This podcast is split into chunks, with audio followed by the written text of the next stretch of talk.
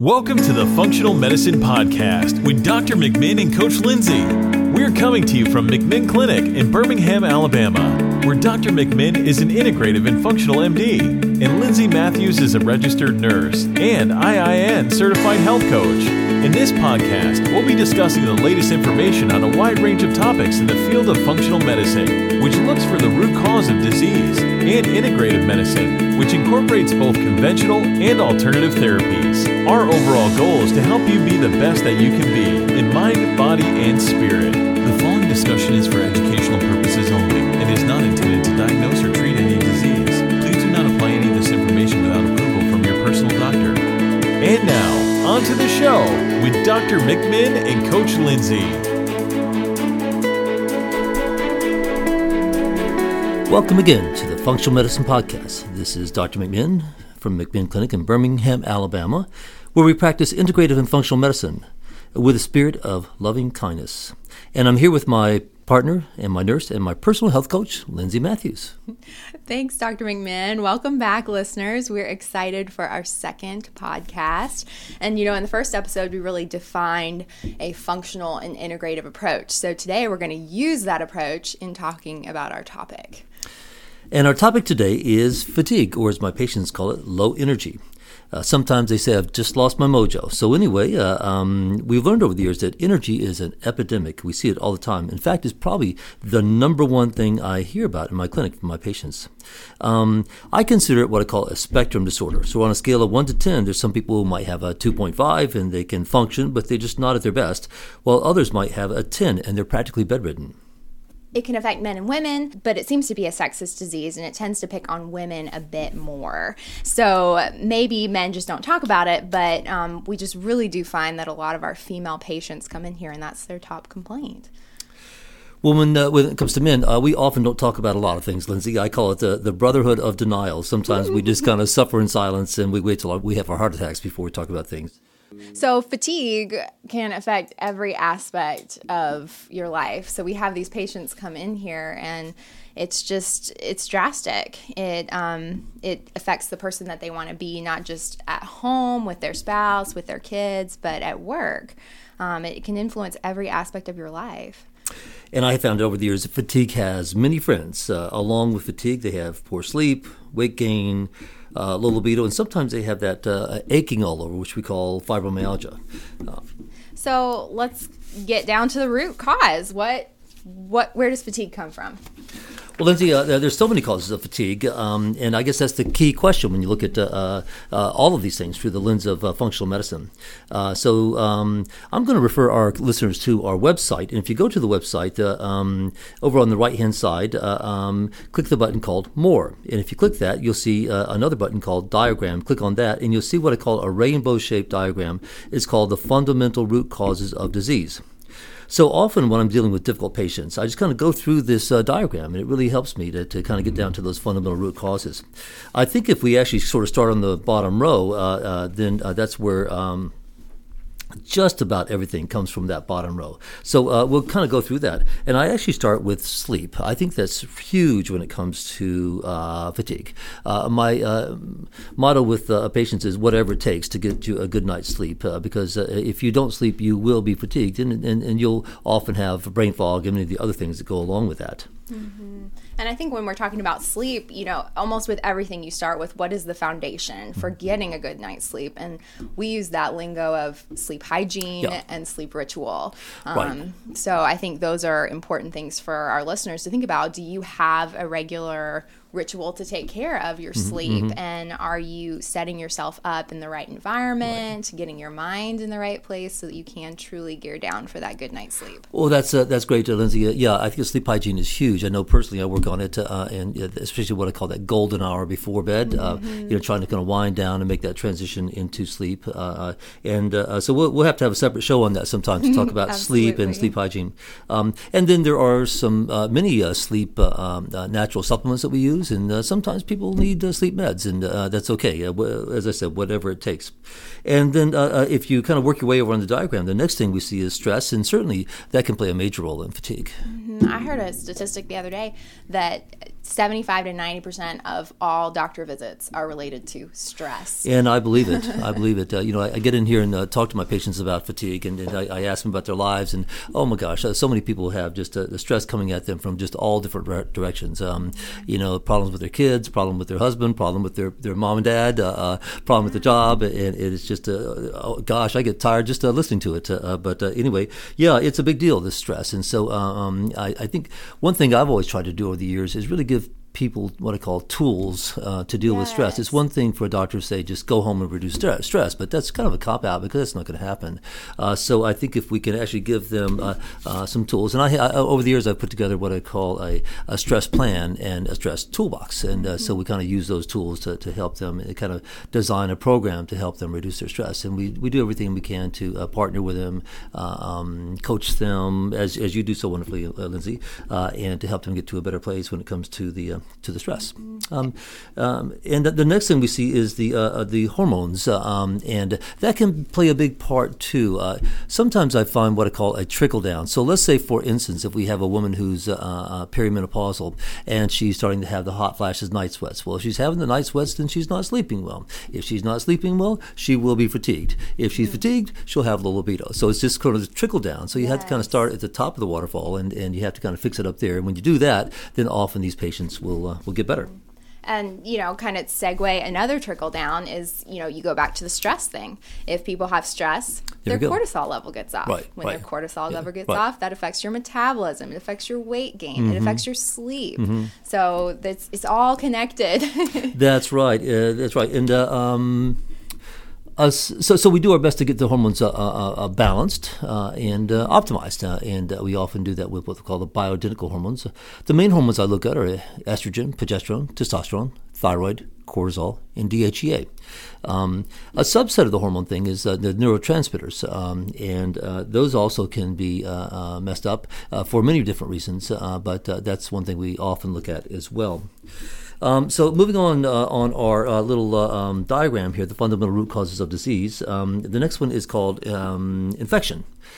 And those can infections be of, of many types. Uh, people can have um, bacterial infections, viral infections, um, um, mold, yeast, um, uh, and Lyme. Uh, um, uh so, uh, one thing that uh, I find that's often over, over, underappreciated is, I guess, I, I, call it with infections from within. So, for mm-hmm. instance, I'm talking about the, the gut microbiome, and those, of course, um, you know, we have these bugs in our gut, bacteria, viruses, parasites um, and yeast. And uh, sometimes we get an, an, imbalance of those bugs, which is called dysbiosis.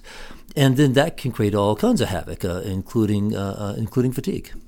Yes. And, you know, you might be listening to this and thinking, well, that's not affecting me. I don't have an active infection mm-hmm. going on. But really, you know, especially like, say, for example, yeast, when we talk about that, you really, I know, Dr. McMinn, you take a thorough history. Like, have you ever been on antibiotics before? Right, right how were you delivered as a baby? Were you vaginal? Were you C section? All of those things influence the microbiome, as you say, that environment in your body where those bacteria live. So it, it may be affecting you and you don't even know it. That's right. That's right. and then the next thing we look at is uh, uh, toxins. And, you know, I really think we underestimate the role of toxins in disease. I think it's really a big deal. Um, and so uh, trying to get at that and, and, and work with that is important. Um, um, I guess uh, uh, um, uh, toxins can be of many different types. Uh, they can be um, organic, uh, um, you know, just the off gassing we have uh, from our buildings, or the persistent organic toxins such as PC PCBs and DDT. Um, they can be heavy metals, and so we sometimes will do a, a, heavy metal test depending on the, the patient's risk and exposure and and symptoms. So we have to look at those toxins and ultimately try to get those toxins out. And I think that that can um, bode for a better future for that patient and help them get over their fatigue. Absolutely. Mm-hmm. Yes. And I guess one of the biggest ways that we work on detox is going back, like you were just mentioning, the gut health, because mm-hmm. yeah. isn't it 70% of our immune system is located in the gut? Eh, correct. Um, yeah. So, and, and many of us don't know that. I remember mm-hmm. the first time I learned that, and I just, it was profound mm-hmm. to mm-hmm. understand that your gut, what's going on inside you, affects your immune system in such a dramatic way. Mm-hmm. So, when we talk about detox, when we talk about toxins, it all goes back to how do we create that ideal gut environment. Mm-hmm. Yeah, and of course, there's a, uh, a gut everything connection gut hmm. brain, gut bone, gut skin, gut heart, uh, uh, gut immune system, gut everything. So, uh, uh, um, uh, so yeah, get, getting that gut microbiome right is really important, and also then working on the toxins and doing a detox. Well, I, and I think with detox, I mean, I've come to realize I think the most important things with detox are are looking at your major detox pathways um, and looking at you know keeping your bowels moving and abundant hydration with good filtered water, preferably not out of plastic, um, and and then uh, you look at uh, um, uh, things like just uh, some heavy breathing now and then, and um, Uh, and uh, uh, liver support. And so I think those, uh, this sweating. Uh, you know, I, I, I uh, bought a, a infrared sauna recently, and I try to get in that sauna um, a couple times a week, thanks to my health coach, you, Lindsay. so yeah, I, and I, I, it's really interesting. I heard recently in, um, that some of your toxins that come out in sweat don't come out in other ways. they don't come out through urine or bowel. Mm. So I think that getting that good sweat going every now and then with a good sauna can be quite helpful. Um, yeah. Mm-hmm. So if your body, I guess, kind of to come full circle so patients understand what what is the fatigue toxin connection if your body is toxic, full of all this toxic waste. It's having trouble conducting all its normal processes. Correct. It's focusing all its energy on getting the foreign stuff, toxins out, right? Mm-hmm, mm-hmm. Well, also, if you look at just the fundamentals of things like the, the Krebs cycle, which is your energy cycle, if uh, putting toxins in is like putting a monkey wrench in the gears of the Krebs mm, cycle, so things just can't okay. work and you can't ultimately produce the um, the, the, energy you need to. Um, so uh, uh, then uh, we move on to uh, trauma, which can be physical, psychological, or emotional. Um, uh, yeah, I, and I think as patients and providers, we often, often have to kind of look for that and, and address that. And the next layer up up, we see uh, genetics, uh, um, and those can play a role indirectly. Uh, we often check for um, genetic um, abnormalities like the MTHFR or COMT, which can definitely um, affect fatigue indirectly. And we're kind of back to gut, and we circle back around to that. And so, yeah, that's a big part of my focus is is, is getting good gut health, and we'll have to have a separate podcast really focusing on gut uh, in detail. Um, nutritional issues, and of course, the nutritional issues are complex. It can be what you're eating, or it can be uh, you're eating a perfect diet, but you're not digesting, absorbing, metabolizing. So it's mm-hmm. uh, it's all the above, and and uh, you know once again links back to um, to gut health. But uh, certainly, we encourage a, a, a good, uh, well-rounded uh, diet. I, I, I ask my patients to eat a, a whole food, uh, not processed food diet, real food, not junk food and fake food and fast food, uh, clean food, watching out for the uh, um, the additives, the GMOs, um, um, all that kind of stuff. Um, and then, yeah, I have a preference for what I call a plant-centered diet. I think adding good, good lean meat is fine, adding good fat, fats are fine, but just make sure you get plenty of the good old veggies. Um, but what you want to avoid is the sugar, simple carbs, and processed food. And uh, you can spend that any way you want to. You can call it paleo, you can call it Mediterranean, but th- those are the fundamentals of a good, healthy, um, healthy diet. Um, and uh, but then the second part of that nutritional issue, we need to make sure that you're digesting, absorbing, metabolizing uh, those things, and getting all your nutrients into your cells. And we can test for that. Uh, we can test. We can look right into the cells and see if all the nutrients are there, if that's needed. So you're saying that you could be eating a perfectly good diet. Right. You could be doing all the right things, shopping at the right. health food store. Right. But your body is not digesting it. It's not, it's not going in. in. where it That's needs right. to go. That's right. Wow. Yeah, how about that? Hmm. You're not digesting. Uh, uh, uh, you know, you, it's really interesting how you it, your your bacteria, your bugs in your gut, they help you digest your food. So if you have a dysbiosis that we referred to previously, that, then you can't break down your food and digest it. Uh, uh so uh, you may not have the digestive enzymes. Let's say if your gallbladder's out, you don't have those gallbladder secretions that are needed to really adequately digest food. Um, you may not have enough hydrochloric acid. there's so many reasons why people don't properly digest their food and get the nutrients they need out of their food. Hmm. right. Mm-hmm. This is interesting that bacteria role again. Mm-hmm, coming back to that, isn't it the um, aren't the bacteria responsible for helping make your B twelve as well, or some of those Yes. B vitamins? Right. Which we uh, most of us know that B vitamins are heavily connected with energy as well. That's right. Um, so, That's right. Wow. That's right. So yeah, there's so much more to that, and we're going to have to come back and have a whole uh, uh, podcast on gut health one of these days.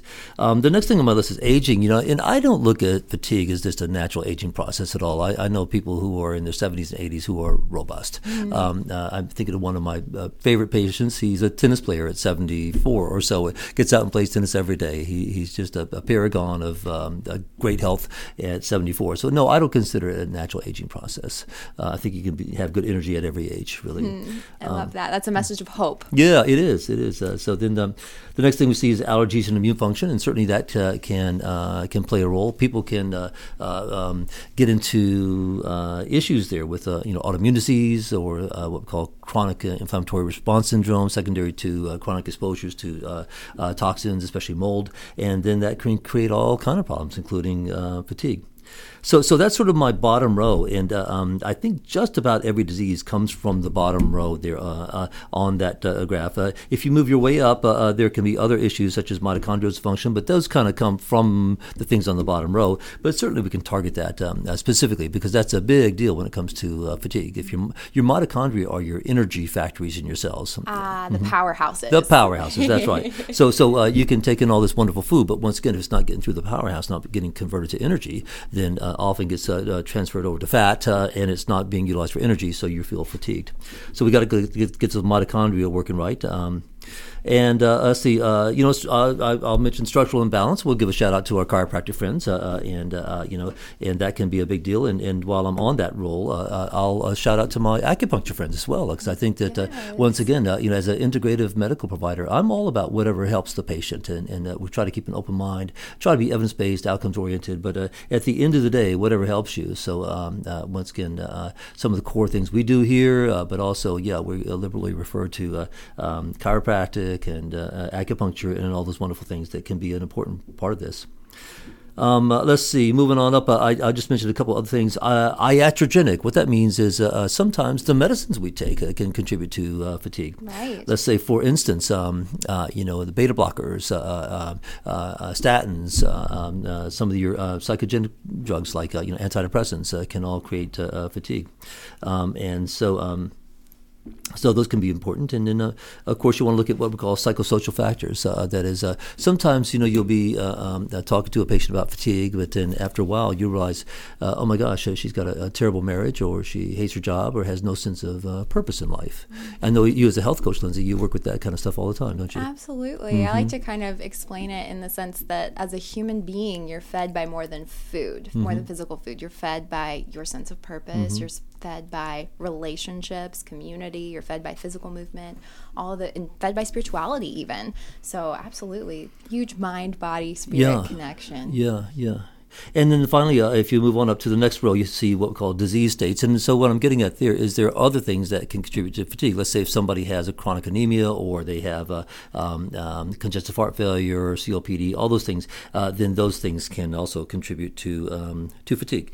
So, uh, uh, so yeah, uh, uh, I would encourage you to take a look at that uh, fundamental root causes of disease and use a patient or as a provider can use that as a tool. Uh, and because I think just about every disease comes from this chart. Uh, so when you have any kind of problem, just kind of go through there one by one by one and ask yourself which one of these apply to me or to my patient, and, and then uh, and then once you identify those, then you uh, you go about trying to trying to fix those. Yeah. So that's that's uh, my uh, my sort of uh, uh, way of dealing with this uh, uh, fatigue issue.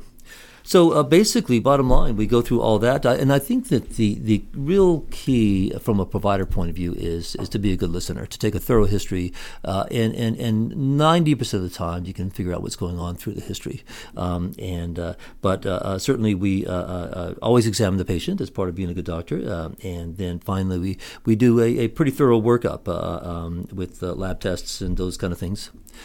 And the labs, Mm-hmm. when when we're talking labs for somebody that might not be local, what right. are things that you can be? What are things we would empower our listeners to ask for to check? Yeah, yeah. I think you know a fundamental panel panel of labs would be things like a, um, a blood count, um, a metabolic panel, um, which of course should be done fasting. I always get a vitamin D level, magnesium, thyroid, a complete thyroid panel. Um, uh, I try to get a, a morning cortisol level uh, or saliva cortisol.